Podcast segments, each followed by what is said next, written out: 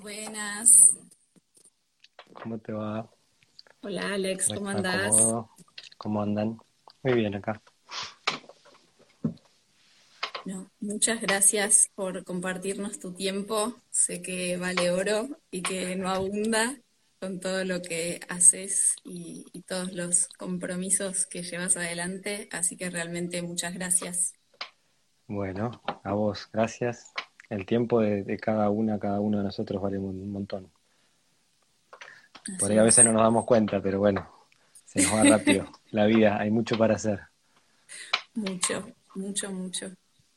Bueno, vamos a ver un momentito para que se vayan sumando. ¿Se nos escucha bien a los dos? Yo, por lo menos, escucho bien. Ahí está, ahí están contando que sí. Buenísimo, yo también te escucho bien. ¿Dónde estás vos? Recién pensaba, ¿dó- ¿dónde estoy estará? En San Martín de los Andes. Ah, qué lindo, Me crié bueno, acá y cuando empezó toda esta nueva época del mundo decidí volver a la naturaleza, así que estoy muy agradecida. qué bien, qué bueno, Sí. ¿Vos hermoso. dónde estás? Eh, yo estoy acá donde vivo, que es Auschwitz, ¿Estás en eh, Auschwitz? sí, Buenos Aires. Por suerte un poco eh, alejado de, de- de la ciudad, ¿no? De la plena ciudad. Todavía vivo rodeado de calles de tierra, tengo un horizonte de, de- de un campo vacío, terrenos vacíos, así que va avanzando, ¿viste? La ciudad de a poco, pero bueno, aprovechamos mientras podemos el, el verde, ¿no? Así Total. que está bueno, está bueno. Bien, bueno, ahí alguien estaba preguntando, voy a aprovechar a presentarles a Alex, me imagino que la mayoría ya lo conocen, pero tal vez alguna de las personas que me siguen a mí no lo conocen. Alex es una persona que en lo personal me inspira mucho, tiene un camino recorrido en donde se ha dedicado eh, en particular a la alimentación, pero de una manera sumamente experimental y experiencial, y eso me parece tremendamente valioso. Es eh, muy lúcido y un gran investigador, entonces ha puesto ahí su, su intelecto y su energía y su tiempo en, en investigarse y investigar muchas eh, prácticas distintas de alimentación de distintos orígenes.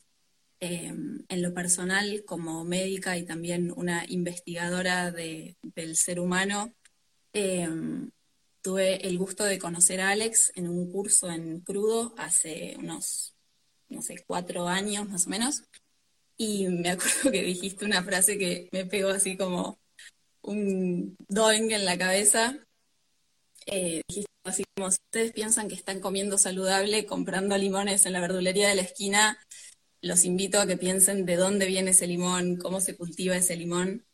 Y mm, siendo que hay tanta información circulando y en este tiempo así en donde la tecnología permite, bueno, que tengamos este programa de televisión, vos y yo, así a, a- a disposición de todo aquel que quiera escuchar, eh, hay mucho circulando y a la vez eso se puede convertir como en ruido si uno no tiene claridad o ejes desde los cuales eh, elegir cómo, cómo tomar esa información, ¿no?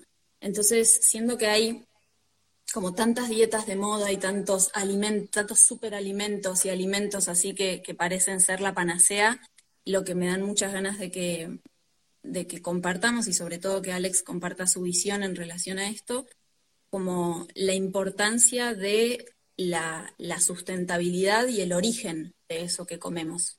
Así que eh, si te dan ganas, Alex, podemos como arrancar por ahí. Debo confesar que me costó un poco elegir preguntas porque me imaginaba como muchas líneas interesantes por las cuales podíamos avanzar, pero, pero me dan ganas así como de, que nos enfoquemos en, en el origen, en la sustentabilidad de aquello que comemos y, y después, si nos da el tiempo, meternos como en las fuerzas que están detrás de los alimentos, no solamente pensar en términos de lípidos o proteínas, hidratos de carbono, minerales, vitaminas, sino realmente tener una visión un poco más holística de, de aquello que ingerimos. Así que bueno, hecho todo este preámbulo, eh, podemos arrancar a dialogar si te dan ganas. Sí, sí, gracias. Primero, cuando empezaste la presentación, cada vez que me presentan es una especie de misterio. Eh, ¿Qué va a decir la otra persona? Y, y, a medida que ibas hablando, se iba hablando, armando una bola que después hay que sostenerla, ¿no? Eh, yo te agradezco, pero bueno. Y no, me acordaba hace cuánto había, habías tomado esas clases. Eh, mira, cuatro años ya pasaron. ¿Cómo pasa el tiempo? Bueno, y quiero saludar ahí un montón ahí de, de amigas, amigos, seguidoras, colegas, la vía Laura Rosano, mira, ahí está, eh, creo que estaba Brenda, Mariel, no sé, un montón de personas ahí escuchando. Una alegría que estén ahí, porque hay cosas que la digo cien veces y me escuchan, está buenísimo. Agradezco siempre. Estaba Fer también, ahí por ahí dando vuelta, que hace poquito tomé unos mates con él ahí en, fuimos en Mar Chiquita de visita. Está haciendo algo muy lindo allá. Bueno, lo que vos tocás es clave, digamos, eh, por alguna razón, por alguna razón no, eh, cualquiera de nosotros creo que si se sienta a pensar un poco en qué nos está pasando como humanidad, creo que no nos va a costar mucho darnos cuenta que estamos atravesados por una era tremendamente mecanicista, materialista, que, valora la sustancia, que valora eh, la competencia, que valora, eh, lo reconozcamos o no, ¿no? Pero digamos, las cosas tienen valor si la ciencia lo prueba, si no, no a mí no deja de llamarme la atención eso, ¿no? Como, em, como no le quito valor a la ciencia en sus encuentros, ¿sí? Al contrario, lo celebro, pero también veo las falencias que eso tiene, ¿no? Y lo que sí me preocupa tremendamente es cuando nos eh, quedamos ciegos con que la única verdad es esa, ¿no? Cuando nunca fui en nuestra historia evolutiva. Y si no vale la pena preguntarse cómo llegamos hasta acá, cuando la ciencia no tiene par, más que un par de cientos de años de antigüedad, ¿no? Tal como se la conoce. Entonces, hay muchas cosas que yo creo que hoy nos pide sentarnos y reflexionar antes de, de actuar, de decir, de tomar decisiones, ¿no? Y en el ámbito de la comida, siguiendo esa línea de pensamiento que todavía nos súper atraviesa, ¿no? Yo, yo digo esto y me doy vuelta y permanentemente veo esto, de que se valora mucho lo que aporta omega 3, lo que tiene B12, lo que tiene proteínas, lo que tiene grasa, no tiene, que sí, que no, ¿no? Y hay como esto es mejor que esto, más antioxidantes que lo otro. Si nos damos cuenta, esa es una mirada puramente materialista, que, que está valorando aquella sustancia que la ciencia pudo aislar y, darle un valor determinado, ¿sí? Eh, y, ese camino, que no digo que esté mal, está bueno reconocer aquello que, que está detrás de un alimento o del otro, pero fue dejando de lado un montón de otras cosas que también forma parte de ese alimento y también forma parte del saber humano. Y entre esas otras cosas, eh, una es esta, o sea, llegamos a esta locura, porque yo, yo ya lo veo como una locura, una, una patología, que es creer que puede haber algo saludable que no sea sustentable. ¿sí? Pero el ocuparse de nuestra alimentación generalmente, digamos, yo hace tantos años que sé, siempre digo, solo en estos últimos años, por suerte, estoy empezando a ver un cambio en estos conceptos, en esta visión, ¿no? Pero hasta, hasta hace no mucho atrás, la persona que se acercaba a cambiar su alimentación era porque estaba con una enfermedad o quería prevenirla. En el 99% de los casos, ¿sí? Alguien que veía que en su familia todas las personas venían muriendo de algún tipo de cáncer, no sé, de páncreas, entonces decía, para, para, yo no quiero, quiero prevenir, ¿qué puedo hacer con la alimentación para cambiar esta situación? o alguien que ya se encontraba transitando alguna, alguna enfermedad y decía, bueno, a ver la alimentación, ¿cómo me puede ayudar en esto? ¿no? Eh, entonces ahí vos estás mirando en vos, ¿sí? En, vos, tu salud, tu cuerpo, yo, yo, yo, ¿no? Y dejamos de ver que el alimento es la relación con el otro, con la otra, con la sociedad, con, lo social, con, el medio ambiente, ¿no? Como, como dice siempre Verse, Damián Bergañasi, esto de, de, de la socioambiental, ¿no? Eh, ¿cómo podemos pensar que hay algo saludable para mí si alrededor todo se está destruyendo? O sea, mientras haya 70, no sé cuánto por ciento de la población pasando hambre, yo, me voy a dormir todos los días intranquilo. Mientras el agronegocio sea la única visión supuesta para salir de los problemas económicos, yo me voy a dormir eh, con pesadillas, digamos, ¿no? Porque no va a existir nunca alimentación saludable. Yo ya ni me preocupo eh, de alguna manera por mí, pero digo por mi hija, mis hijos, los que vienen después, las generaciones, ¿no? Entonces, es urgente la necesidad de ligar que lo saludable para vos, para mí, para cualquiera de los que escucha, eh, tiene que estar sí o sí ligado con lo sustentable. Entonces ahí viene esa pregunta de decir, ¿quién hace tu comida? ¿De dónde viene? ¿Sí? Y hoy nos llegamos a esa otra cosa que, digo permanentemente, es la mayor parte de la gente, por distintos motivos, no siempre son los mismos, come alimentos anónimos. No sabe quién hizo su comida. ¿Sí? ¿Quién ya sería un lujo? Pero ¿de dónde viene siquiera a veces? ¿No? O sea, podemos conocer marcas, pero detrás de las marcas no sabemos cuántas máquinas hay ni cuántos empresarios haciendo negocios hay a costa de nuestra salud y a costa de la salud del, de, de, nuestro eh, territorio, digamos, ¿no? Entonces, yo ya llegó un momento a mí que esto me incomodaba tanto que en cada taller algo, algún bocado dejaba, como te dije lo de los limones a vos, o algo habré dejado a cada uno, le trato de dejar algo de incomodidad, esa incomodidad que te lleva a tratar de pensar, a decir, pará, pará, eh, porque digamos vos en ese taller o cualquier otra persona, eh, eh, ya está eligiendo, ya está frente a esa posibilidad, vos ya la tenés esa posibilidad, digamos. Hay otras personas que lamentablemente ni siquiera tienen el acceso a, a los recursos básicos que no saben si mañana van a comer, ¿no? pero digamos, en tu caso y, en muchos talleres que doy, la, persona ya está tomando una elección, ya dice, esto no, esto sí. Bueno, en esto no y esto sí, es, es importantísimo que se vaya de la mano lo saludable y lo sustentable. Yo no puedo pensar en mi salud eh, eh, sin, mirar en, a mis alrededores, ¿no? Entonces, ahí eso te transforma, eso te transforma. Cuando vos decís, si vos te pones esa premisa, ese objetivo, viste cuando a uno me dice, es bueno esto, es bueno aquello, empezá a comer cosas que vos sepas exactamente de dónde vienen, quién las hizo, ¿sí? a quién se las comprás, mirá la cara de una persona detrás de la producción de una comida, ¿sí? Te vas a involucrar más o menos según tu tiempo, tu posibilidad, lo que sea, pero empezar a tener eh, eso, ¿no? Entonces ahí ya empezás a darte cuenta que está bien, por un lado sos uno más, sos un granito de arena ahí en, la playa, pero ya no sos uno más tampoco, digamos, ya empiezas a ver que tu decisión tiene o puede tener un impacto. Y de hecho llegamos hasta acá por eh, a veces como un movimiento de, ignorancia colectiva que nos fue arrastrando. Está bien que hay grandes empresarios que toman decisiones, pero bueno, también detrás de eso hay consumidores que compran lo que el sistema ofrece, ¿no? Claro. Eh, sí. Así que bueno, ese es un poco el escenario. Me, gustaría decir que entiendo que para aquellos que estén como desayunándose de esta visión, em, trae incomodidad al principio porque el sistema en este momento funciona de una manera en donde si vos vas al supermercado, todo lo que se te ofrece en las góndolas conviene no comprarlo y obviamente no consumirlo.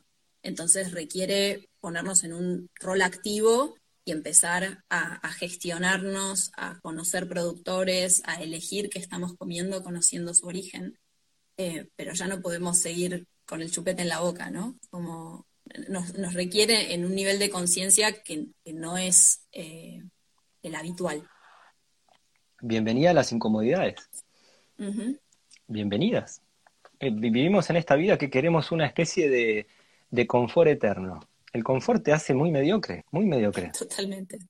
Bienvenida a las incomodidades. Eh, son las que te permiten crecer si te animás a mirarlas, a, tomarlas, a, hacerte cargo de que esto, esto no lo estoy haciendo como lo debería hacer. ¿Sí? Esto lo puedo mejorar, digamos, ¿no? Eh, al fin y al cabo no, no, o sea, no, estamos rindiéndole cuentas a nadie, es la vida que tenemos que vivir con, de la manera más coherente posible, aprendiendo permanentemente, ¿no? Para eso estamos acá, si no, yo siempre digo, si no lo hubiésemos encarnado. ¿Sí? Tenemos esa posibilidad. Tenemos. Ahí una mujer dice, es durísimo verlo, a mí me dejó en pampa y la vía, de a poco me voy armando de otra cosa. bueno, pero sí, pero es necesario. Y más en este momento. Estamos llegando a un, a un, momento clave del desgaste que estamos generando en el entorno, en nosotros mismos, Necesitamos un cambio urgente. Urgente. De hecho, bueno, e, esta conversación tiene por, por propósito difundir esta información y que después cada uno pueda tomar una decisión lo más a conciencia posible y con información ordenada ¿no? y actualizada también. Em, a ver, em, me gustaría... Yo podría seguir hablando de esto, sí, pero no, quiero, no quiero empezar a poner primera, segunda, seguir. No, no, vos, me decís cuando quieras eh, parar. Vení, vení.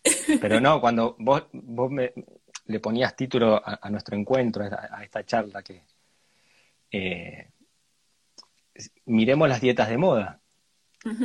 Entonces, eh, cada una que, que, llueve así, que, trae como, como la, novedad que te va realmente a cambiar, es... La salvación. Eh, es desde esa mirada, todavía seguimos de esta mirada que digo muy materialista del cuerpo, ¿no? Esta que te hace bajar de peso, esta que te hace más masa muscular, esta que te va a alargar la vida, no sabes para qué, pero te la va a alargar. Eh, ¿no? Está todo desde, eh, desde ese lugar, mucho las, las, dietas que van apareciendo, ¿no? Eh, y, esto lo podemos mirar en los dos campos. Yo siempre digo, podemos ver el campo más... a veces no está bueno dividir, ¿no? Pero hago una división en el sentido de decir, en el mundo de, de, la persona por ahí que no come tan, o que no ha transformado sus hábitos más a conciencia de estas cosas que venimos hablando, de, la sustentabilidad, o, algunos, algunas personas que están en algún tipo de vegetarianismo, veganismo, y la relación con los animales, ¿no? Y empiezan a plantearse cosas detrás de eso. No importa ahora eh, qué está bien o mal, pero digo, en, ese, en ese mundo, ¿sí? De alimentación vegetariana, veganas, eh, mismo paleolítica, macrobiótica, lo que sea, eh, es un tipo de debate. En otro, más en alimentación convencional, donde tenés la dieta, esta es la hipocalórica, esta es la que te sacan un grupo de alimentos, esta te sacan lo otro, para ahí es distinto el debate, ¿no? Pero en general, se comparte esto de, de, una mirada muy todavía de la salud de uno, ¿sí? Ninguna de esas dietas es tamizada por esto que acabo de decir de eh, de dónde viene tu comida, quién la hace, ¿Cómo puedes pensar que esa va a ser la mejor dieta si la persona que lo propone te está diciendo que te traigas todos los suplementos de Estados Unidos? Si el otro te dice que te traigas no sé qué semilla o qué aceite de Indonesia y de Puerto Rico. El otro te dice, pero si vos vivís en Buenos Aires o vivís en San Martín de los Andes, lo primero que vos tenés que hacer es decir, para, para, ¿cómo yo puedo generar una alimentación equilibrada con lo que el entorno me ofrece? Que de alguna manera, cuando vos vas a toda la humanidad atrás de la, de la revolución industrial para acá, ¿sí? cuando empieza toda esta locura la refinación, de que el alimento lo empieza a hacer la industria y demás, las personas comían lo que había en su lugar. ¿sí? O sea, generalmente las, alimentaciones eran variadas con lo que la zona daba. O sea, el que estaba cerca de lagos o de mares iba a comer algo de peces que había ahí, más lo que se pueda cultivar en la zona o lo que se pueda recolectar en la zona, el de la montaña lo de la montaña, el del campo por ahí tenía ganado o tenía así, y desarrollaba lácteos porque te podía tener vacas o podía tener ovejas o cabras. Entonces, ahí se nos abrió algo en la cabeza cuando, cuando vivimos rodeados de vacas o ovejas y pensamos que es eh, eh, mejor traer aceite de coco de Puerto Rico que hacerme un gui con la manteca que eh, puedo traer a la vaca que está enfrente mío. ¿sí? O vivimos en Centroamérica lleno de frutos tropicales y queremos traer no sé qué, ¿sí? qué, grasa de, de, Canadá. Ahí hay, algo que no nos está funcionando, digamos, ¿sí? ¿Cómo podemos pensar que lo saludable tiene que viajar no sé cuántos miles de kilómetros para que yo encuentre una dieta medianamente equilibrada?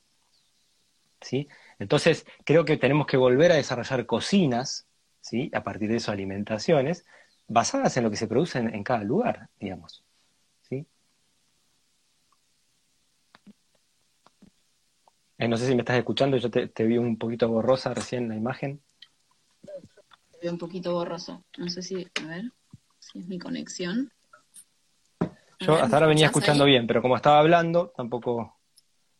Eh, yo te sigo escuchando.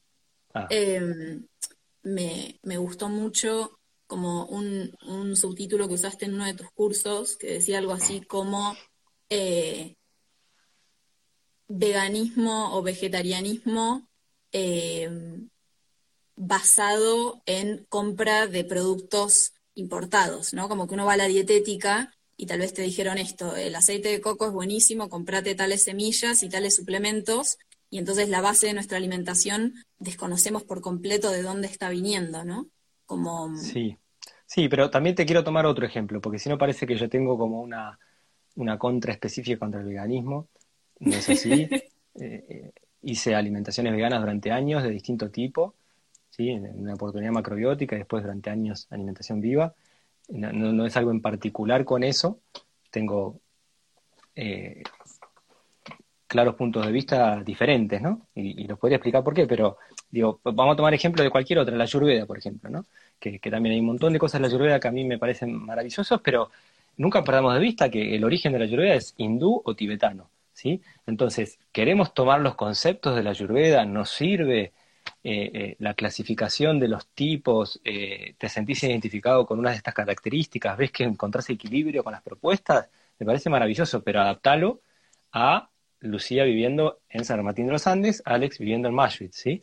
Entonces, habrá cosas que acá no van. Yo no voy a traer los suplementos de la India porque tengo que tomar tal cosa. Tengo que ver acá cómo generar eh, o cómo adaptar esos conceptos a mi vida acá, ¿no? Lo mismo se puede aplicar a la macrobiótica, a la dieta, si quieres hacer la dieta paleo, la que te dé ganas de, la que sientas que es tu, tu camino, digamos, ¿no? pero nunca perdiendo de vista Sí, como yo, yo empezaría al revés ahora, ¿viste? Con todos estos años de experiencia diría, para, para, acá. Hmm. ¿Sí? Porque además ahí empiezas a ver cómo, cómo eh, actúa socialmente, digamos. Yo claramente soy un vínculo para ayudar en el desarrollo de una huerta que tengo acá dos, tres kilómetros, ¿sí? Por ir a comprar, por la difusión que le genero. Entonces, vas viendo también cómo vos podés empezar a interactuar en esa trama social, generando un cambio, digamos, ¿sí? Y eso es clave hoy en día que nosotros con esta organización de mente que tenemos eh, seamos parte de empezar a generar eh, huertas o, parque huerta, como le dice Antonio, Antonio Latuca, en, las ciudades, como él hizo en Rosario, como está haciendo Carlos Briganti en, Chacarita, el otro día lo querían sacar. No hay un solo árbol, el tipo pone eh, huertas en terraza y, lo quieren sacar. O sea, claramente la estamos pifiando con las medidas que estamos tomando. Entonces, ahí es donde cada cada uno, o sea, si, no lo han sacado de ahí, es por justamente la participación de las vecinas y los vecinos. Entonces, es indispensable en este momento que, participemos socialmente en ver cómo generar comida cerca nuestro. La salud va a venir desde ahí, ¿sí? Eh, no buscando en la revista el artículo que le hicieron la nota por la cual esto me va a sacar la arruga de la oreja. No, no, tiene sentido, ¿sí? Entonces, desde ahí podemos construir alimentaciones realmente saludables.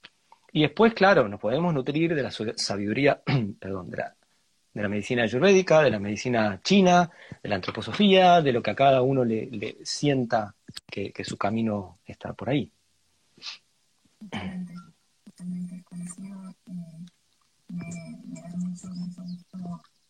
poder conversar de esto y saber que hay un montón de personas que tal vez no, habían escuchado esta visión antes, que, puedan contactar con, esta mirada. Eh, me dan ganas de preguntarte cómo pensás vos hoy tu alimentación, como si fueran ejes, eh, cómo encaras tu alimentación. Cada vez la pienso menos. Eh, he tenido etapas demasiado pensantes y demasiado obsesivas.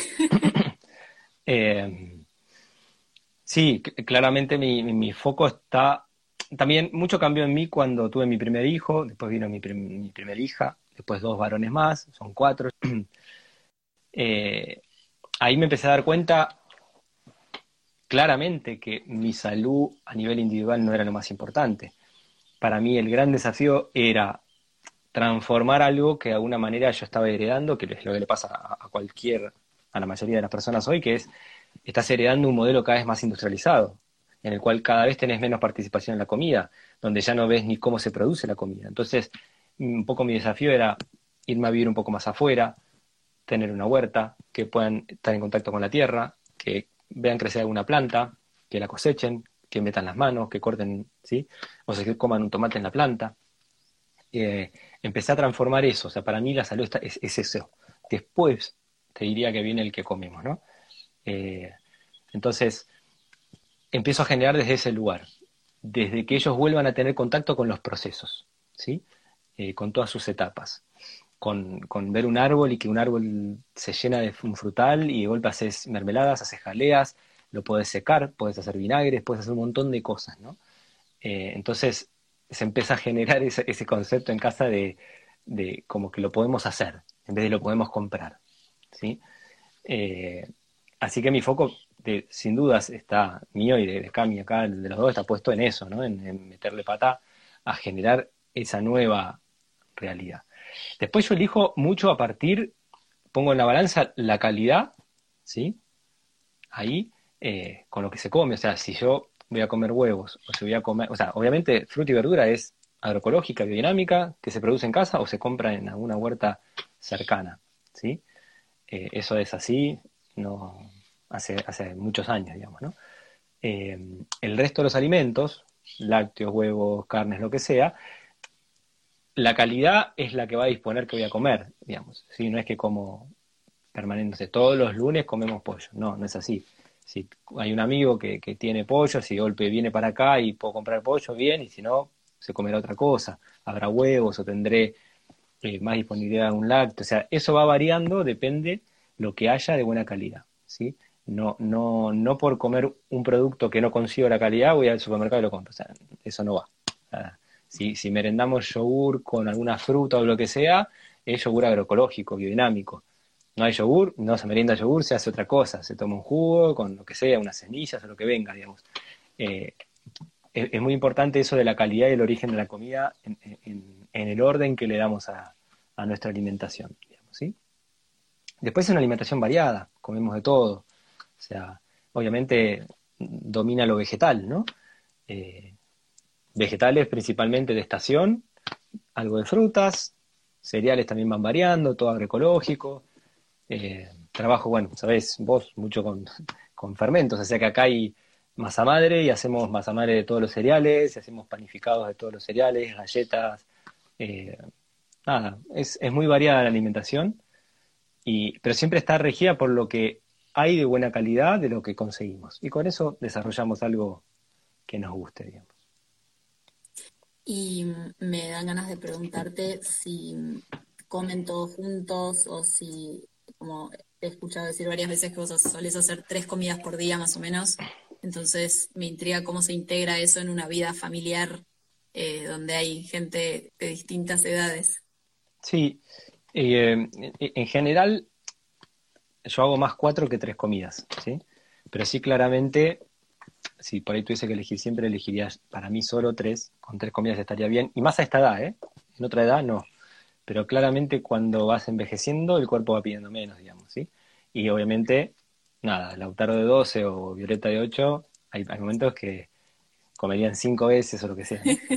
Pero bueno, tratamos de buscar, de recuperar la mesa, el sentarnos, sin sin más que la mesa, sin pantalla, sin nada así, ¿sí? Y tratar de compartir el, momento. A veces se da de manera más armónica, a veces es más caótico, porque cada uno trae algo que estaba haciendo, entonces, bueno, dura lo que dura, pero tratamos de, que, eso esté siempre, ¿no? Eh, así que, bueno, eso es, después yo por ahí, si salté una comida, por ahí salté un desayuno, y hago por ahí, viste, más, más horas de ayuno intermitente, alguna cosa así, pero tampoco afecta mucho porque el desayuno lo servimos. Yo tal vez me tomo un té o me tomo un mate y listo, ¿sí? Sí. Entonces, como que la, el momento está. Eh, y bueno, eso generalmente va bastante armónico. Hay, hay momentos y momentos. Hay, hay, como somos seis, digamos, cada uno tiene su, su, su, característica, su individualidad, digamos, y a veces come menos en una comida, entonces después tiene hambre antes de la próxima comida, a veces liando un poco, con eso, pero yo trato de no fomentar el picoteo a cada rato, ¿sí? Que se dé lo menos posible, digamos, ¿no?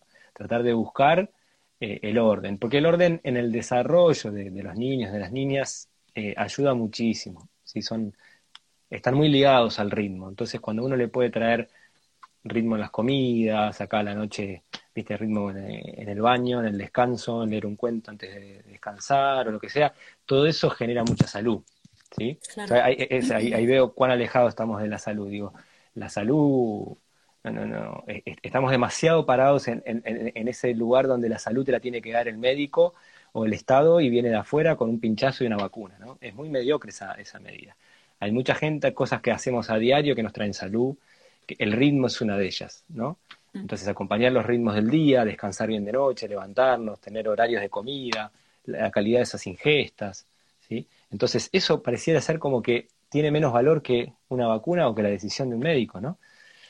De esta mirada, ¿sí? Tan materialista que digo. Cuando vas a otras medicinas ya le damos, o sea, se le da valor a otras cosas también. Así es. Em, yéndonos un poco por la tangente, pero aprovechando esto que nombras como de, otras visiones, tal vez antiguas, em, me daban ganas de preguntarte cuál es tu visión en relación a la alimentación y la evolución espiritual.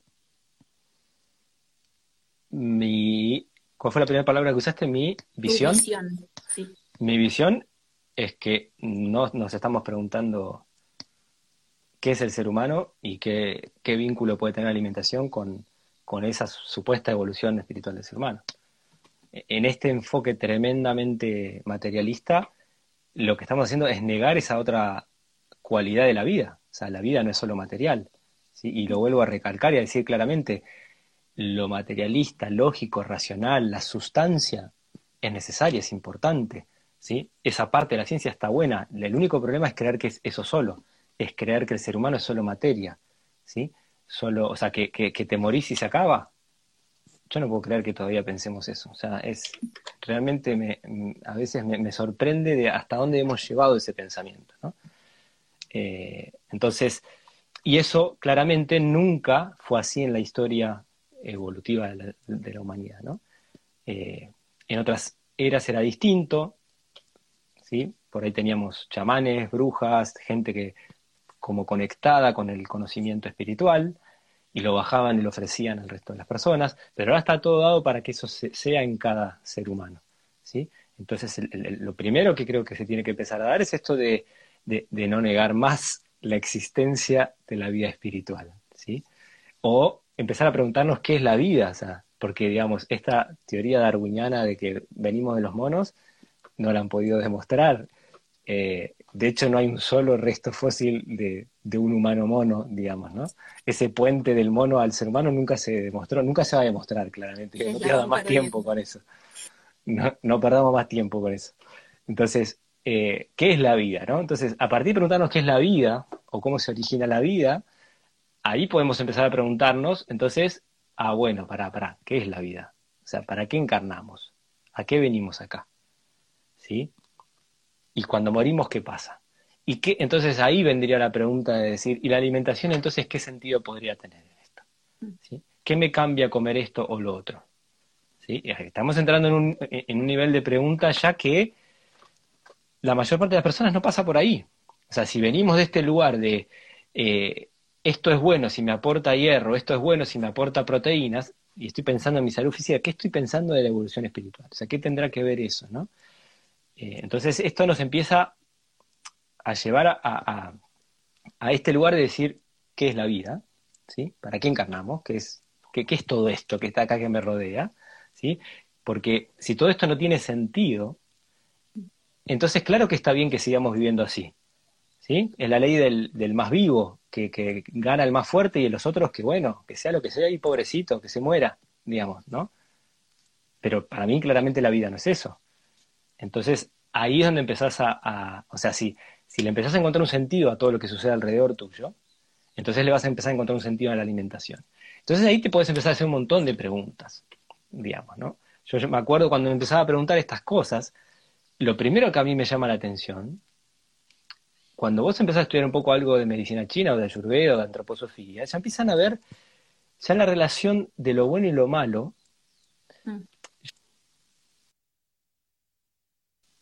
¿sí? O sea, yo no juzgo que esto es bueno porque tiene tanta cantidad de grasa de este tipo o del otro, sino ya en esas medicinas vos empezás a ver que se recomienda a una persona que coma una cosa o la otra, eh, a ver, como analizando más el efecto que eso tiene en la persona. Entonces ya están mirando otra cosa, ¿sí? Y ya empieza esta división, en el Ayurveda es clarísimo bien, de algo no es bueno por sí mismo, sino es bueno en función de cómo te hace a vos.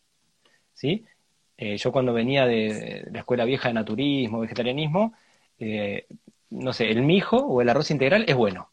A nadie se le va a ocurrir decir que es malo, ¿sí? Ahora, cuando vos empezás a meterte, por ejemplo, en medicina china o en, o la ayurveda, empezás a ver que ya no es necesariamente bueno aunque sea orgánico o agroecológico, no importa, ya vamos a ver vos en función de tus características, o yo en función de mis características, cómo me hace ese alimento, y a partir de eso, de esos efectos, vamos a poder decir si es bueno o malo. ¿no? Entonces ya ahí eso ya me empezó a cambiar mucho las miradas de las cosas, ¿no? Ya empezás a salir un poco de analizar si algo es bueno solo por el aporte eh, sustancial ¿no? que, tiene. Eh, eso por un lado. Después, por otro lado, cuando sigo ¿sí? trabajando esto, con la antroposofía trae un montón de cosas que voy a mencionar algunas, eh, pero a, mí siempre me llamó la atención eh, muchas civilizaciones así por ahí más ancestrales, dando una valoración eh, enorme a la agricultura, al cereal, dioses de los cereales, dioses de los cultivos, lo sagrado del cereal, ¿no? Eh, y yo no sabía por qué.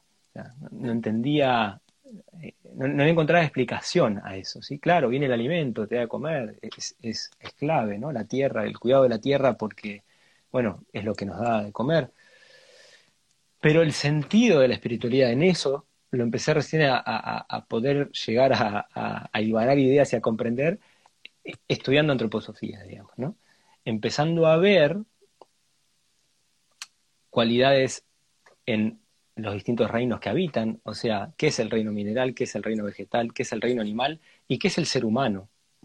Y por qué el ser humano tiene cualidades diferentes a los otros reinos. ¿sí? Sé, es por ahí muy evidente ver en el vegetal cosas diferentes del animal. ¿sí? O sea, nadie diría que eh, eh, es lo mismo. ¿no? Claramente el animal se traslada, eh, tiene emociones, tiene otras características, bueno, en la antroposofía eso se le llama el, cuerpo astral, digamos, ¿no? Pero, digamos, eh, eh, sin entrar en eso es evidente esa diferencia. Como es evidente la diferencia de una planta con una roca, digamos, ¿no?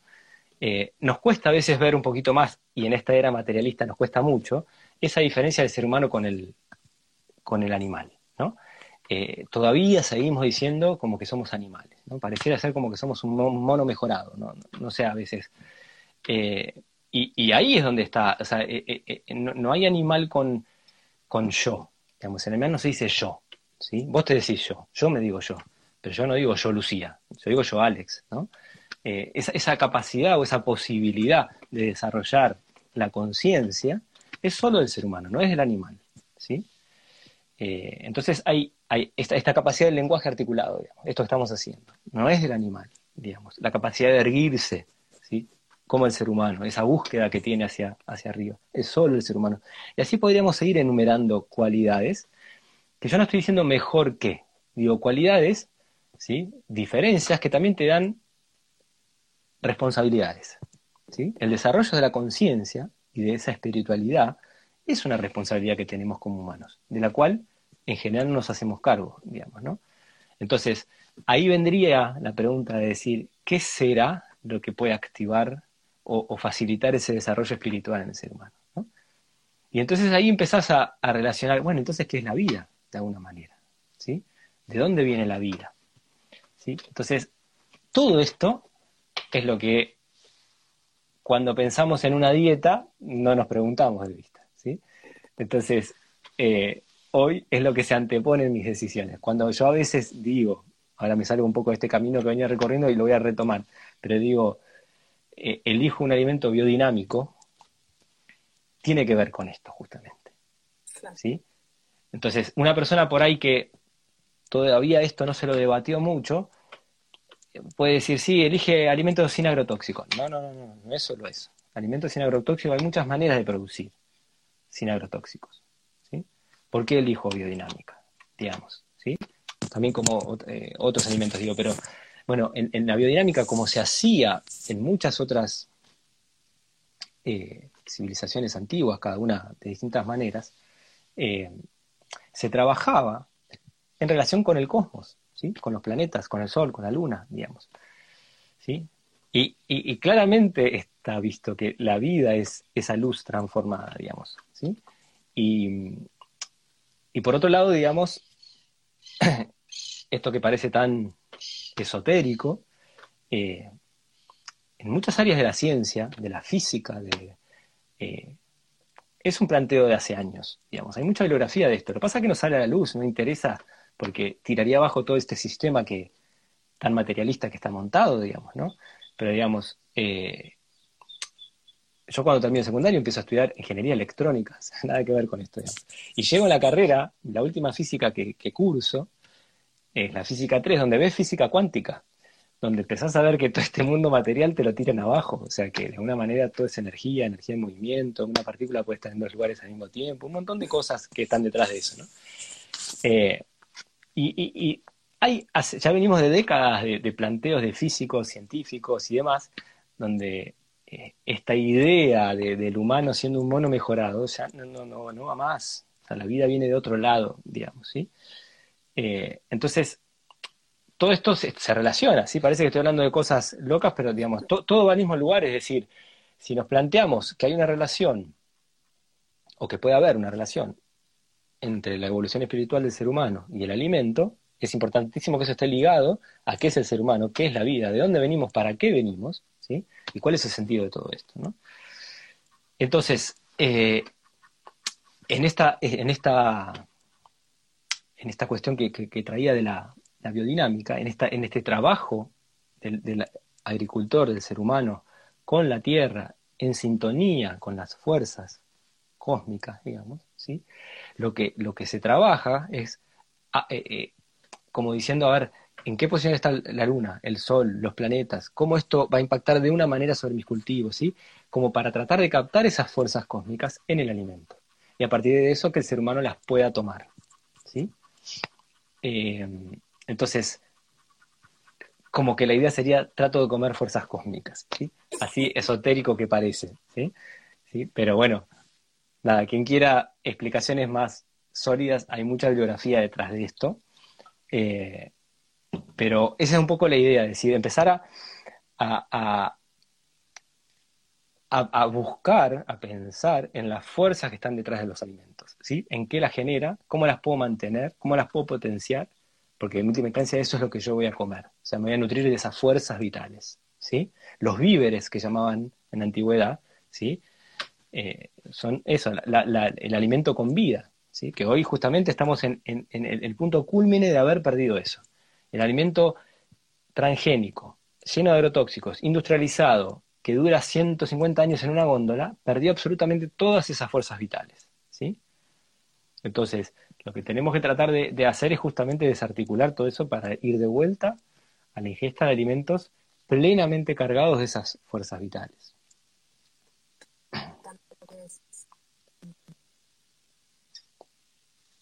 Más allá de las dietas de moda, las fuerzas del alimento. Y últimamente me gusta también pensar, no sé qué opinas, como que la fuerza del alimento también está cargada eh, de de cuál fue como la cultura de producción, además de haber atendido como las fuerzas cósmicas, ¿no? Como qué, qué líneas de fuerzas humanas están cargadas en ese alimento que yo ingiero. Claro, bueno, esa es una etapa. Hay, eh, todo esto, digo, yo lo, lo, cuento, puede parecer más o menos loco, pero digamos, también hay métodos para medir, o sea, hay métodos sensibles para medir las fuerzas que están detrás del alimento. Las cristalizaciones sensibles, la cromatografía, que, hace Jairo Restrepo con sus estudios, él lo hace en el suelo, pero también se puede hacer sobre los alimentos. O sea, digo, también hay métodos para medir fuerzas vitales. ¿sí? Hay mucha gente que ha estudiado esto de manera muy em, precisa, dedicada, obsesiva, te diría. O sea, no es algo, eh, uh, este hippie esotérico lo que me está trayendo. No, no, no, esto es medible, es cuantificable. ¿Sí? De otra manera. perdón, de preguntarte para los que tengan ganas de ahondar un poco, ¿qué tipo de libros o qué bibliografía recomendás para quienes tengan ganas de ahondar en esta visión? Esto va en paralelo a distintas cosas, o sea, eh, en el sentido de tocar esto desde la alimentación, tocar esto de la vida misma, ¿viste? Cuando yo te digo qué somos, tenemos que empezar a, preguntarnos realmente si somos un mono mejorado o si somos otra cosa, digamos, ¿no? ¿Qué es el ser humano? ¿Qué es la vida? Entonces ahí, bueno, en la antroposofía hay cantidad de libros. A mí me, gusta muchísimo, uno hice hace poquitos días un post en, mi Instagram de un libro que se llama Cosmos Igea de Francesc Figols. Eh, es un libro que me encanta, te sacude por todos lados esto, ¿no? Con datos así, pum, científicos, de biólogos, de paleontólogos, o sea, no es que que es una opinión, sino que es... Eh, ese libro después los puede llevar a muchos en relación al origen de la vida y a, muchas otras cosas, ¿no?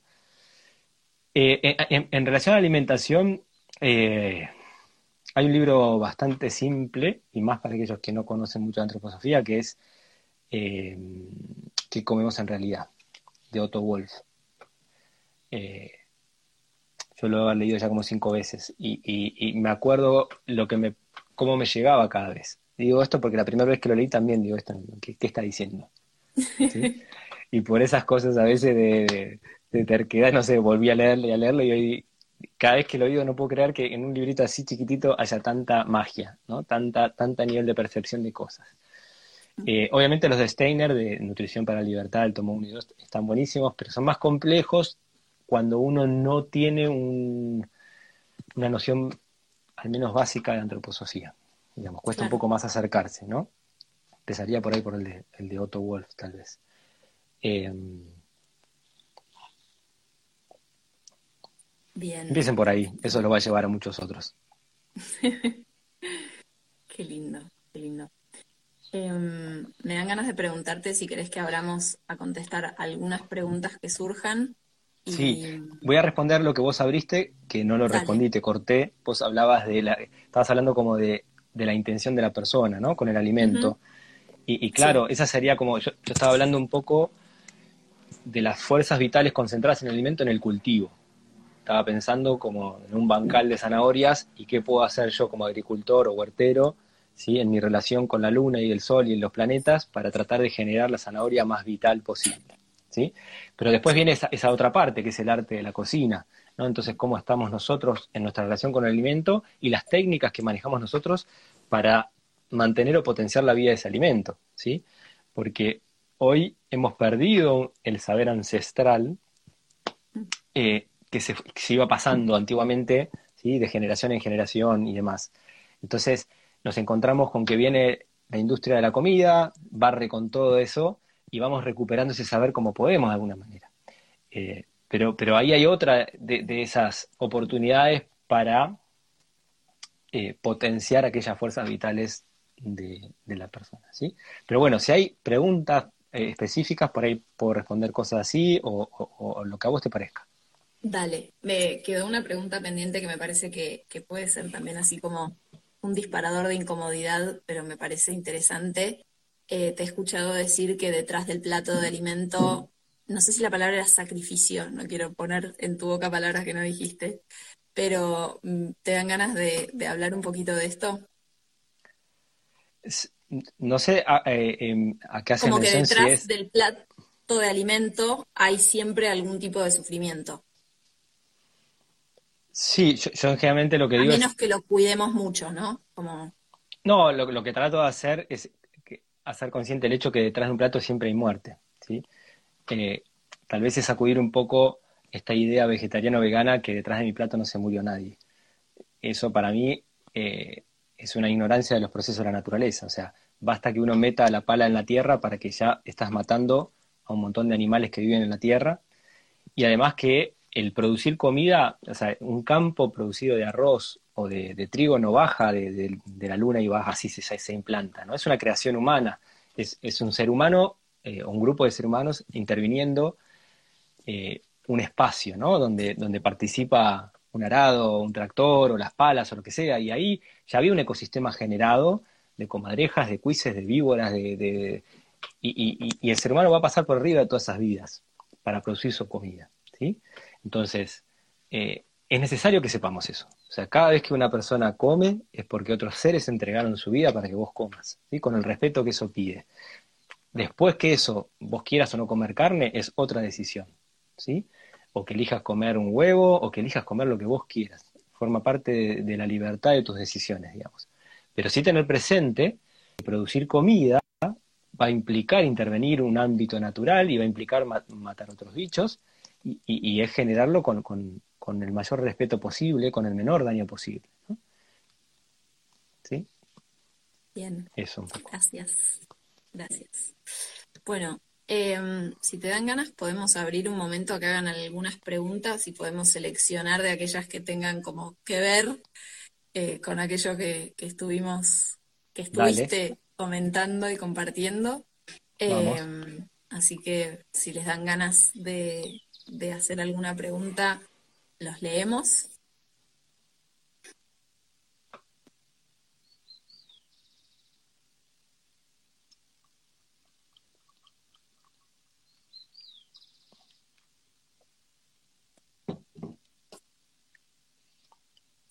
Bueno, algunos piropos, algunos comentarios acerca de que se ve un poco pixelado.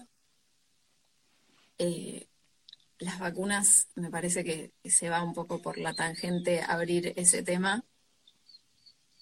Vamos a hablar un rato largo. Vamos a hacer una charla completa en relación a...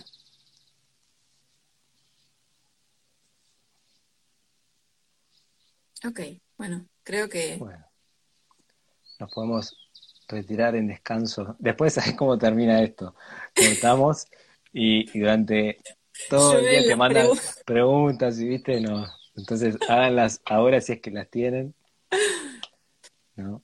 Eh, sí. Así que, bueno.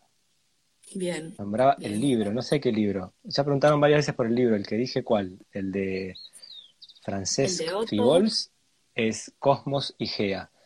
El de mm, Otto Wolf es ¿Qué comemos en realidad? Cosmos y Gea es editorial Kairos. No es fácil de conseguirlo.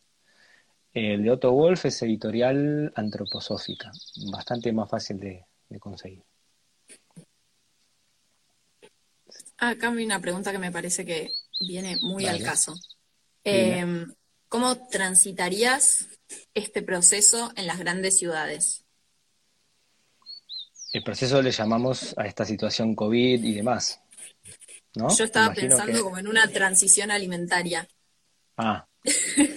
no sé, no sé, eh, Karina hizo la pregunta, puede. Habría que ver si, si, si da el tiempo de que la, la vaya más a fondo en esa pregunta, pero vamos a suponer que es lo que vos decís de, de cambio eh, eh, alimentario en la ciudad, digamos, ¿no? Eh, nada, a mí me, yo, me vincularía con alguna huerta comunitaria, como dije antes lo, de Carlos Briganti, de El Reciclador Urbano, tanta gente que, que, están en, pleno cemento y como sea se las arreglan para hacer una huerta, ¿sí? adentro de, unas cubiertas, en un balconcito, lo que sea. Porque, digo, la, cosa no es yo soy autosustentable, me hago toda mi comida. La cosa es cuando vos empezás en ese vínculo con una planta, esa relación, eso te va a ir cambiando, ya no es lo mismo. Entonces ves crecer la planta, ¿sí? Eh, la empezás a usar, eh, las plantas mueren, hay que renovarla y ver qué te pasa, y en toda esa relación, eso te va llevando una cosa, te va llevando a la otra, ¿no? Entonces, pero bueno, sumarte a algún emprendimiento así comunitario de, de huerta me parece buenísimo, ¿sí? O sea, en, en, la relación, en la relación con otras personas, se abren puertas, se abren caminos, o sea, eh, para ahí, por ahí hay algo interesante. Después trataría de empezar a, ver qué hay a nivel ferias, ¿sí? Eh, en las ferias también se dan vínculos, ¿no? Podés empezar a ver productores, eh, caras, relacionarte con... Eh, empezaría con... Esos serían mis pasos, ¿no? Y, me, iría poniendo objetivos de cómo ir saliendo de a poco del supermercado, ¿no? Como si, si, si sos de comprar en un supermercado, decir, bueno, ¿cómo puedo empezar a bajar, ¿sí? Siempre planteándote objetivos realizables, Siempre cuando das un paso en adelante es más fácil dar otro. Cuando te planteas esos saltos gigantes, después no, va para ningún lado. Entonces, eh, y es buenísimo ser, hacer consciente el momento donde uno está parado. como sacarle la foto. A ver hoy, ¿cuál es mi realidad? ¿Cuáles son mis hábitos de alimentación? ¿Cuáles son mis compras? ¿A dónde, ¿De dónde me estoy abasteciendo? Entonces, porque cuando después las cosas, viste, avanzan, no sé, siempre como más fácil ver todo lo que falta que todo lo bueno conquistado. Y, Y yo creo que ayuda mucho más esto, ¿no? De ir reconociendo e, esto que, que, que, vamos conquistando, digamos, ¿no? Totalmente. Bueno, eh, si te dan ganas, podemos ir cerrando, van surgiendo muchas preguntas, pero, pero me parece que van a generar como más ruido que, conclusión a esta altura. Eh, lo que más me interesaba. ¿Qué? No, no, cuando pasaban ya no, no, las podía ni leer, así que... no, lo que más me interesaba realmente de, de, poder conversar contigo en este espacio era como poder sembrar eh, a que cada uno pueda preguntarse y un poco incomodarse para, para observarse dónde está, dónde quiere estar. Eh, creo que si, si no nos damos el tiempo de las preguntas y de la incomodidad, muy difícilmente podamos realmente abrir espacio adentro de cada uno de nosotros para poder encarar eh, decisiones conscientes. Entonces, em, me importa mucho dejar en claro que tal vez para muchos este diálogo sembró muchas dudas o muchas preguntas y, no ofreció tantas respuestas. Esa era la idea, ¿no? Como como que si no hay espacio y, no estamos pudiendo ver el panorama, difícilmente podamos tomar decisiones eh, informadas y a conciencia. Así que por mi parte te, agradezco muchísimo em, que te hayas compartido. Y, en lo personal también te agradezco mucho eh, tus ancalpas, ¿no? Como que te hayas puesto el foco que te pusiste y que hayas caminado detrás de, esa experimentación eh, me emoción. gracias. bueno, bueno, gracias. Eh, yo, creo, además, te escuchaba y decía, por, por, cosas concretas o respuestas a preguntas específicas, la información está, hoy la información está abunda. Tenemos que, aprender a ver qué hacemos con la información que sobra. ¿sí? Ya no, no es que falte. Eh, Así que nada, muchas de las cosas que, han preguntado ahí, en mi página hay cantidad de artículos, hay videos, hay recetas, busquen, tómense el ratito de, leer, de leer los comentarios, que hay un montón de información. ¿sí? Yo, yo lo, último que, dejaría es como que, cada, cada una, cada uno de los que está ahí se haga esa pregunta, es decir, yo hoy qué estoy haciendo para cambiar esto, digamos. Porque de alguna manera si están escuchando esta charla, ya hay algo que los inquieta o las inquieta, ¿no? Entonces, ¿qué, estoy haciendo yo con mis compras, con mis hábitos, ¿sí? Con mi alimentación, ¿de dónde viene? ¿Qué genero yo con esto en mí y, en lo social, en el medio ambiente, en todo, ¿no? Creo que ahí está esa pregunta con la cual nos podemos ir a dormir. Y, y, no como una crítica, viste, destructiva, sino al contrario, como esa incomodidad que te lleva a dar un paso, a accionar a un cambio, ¿sí? La perfección no existe. Estamos acá justamente porque somos imperfectos. Entonces, e, es tratar de buscar algo mejor cada día, ¿no? Y, ya es celebrar el permitirse este rato, ¿no? de, escuchar, ¿viste? De, quedarse preguntando cosas.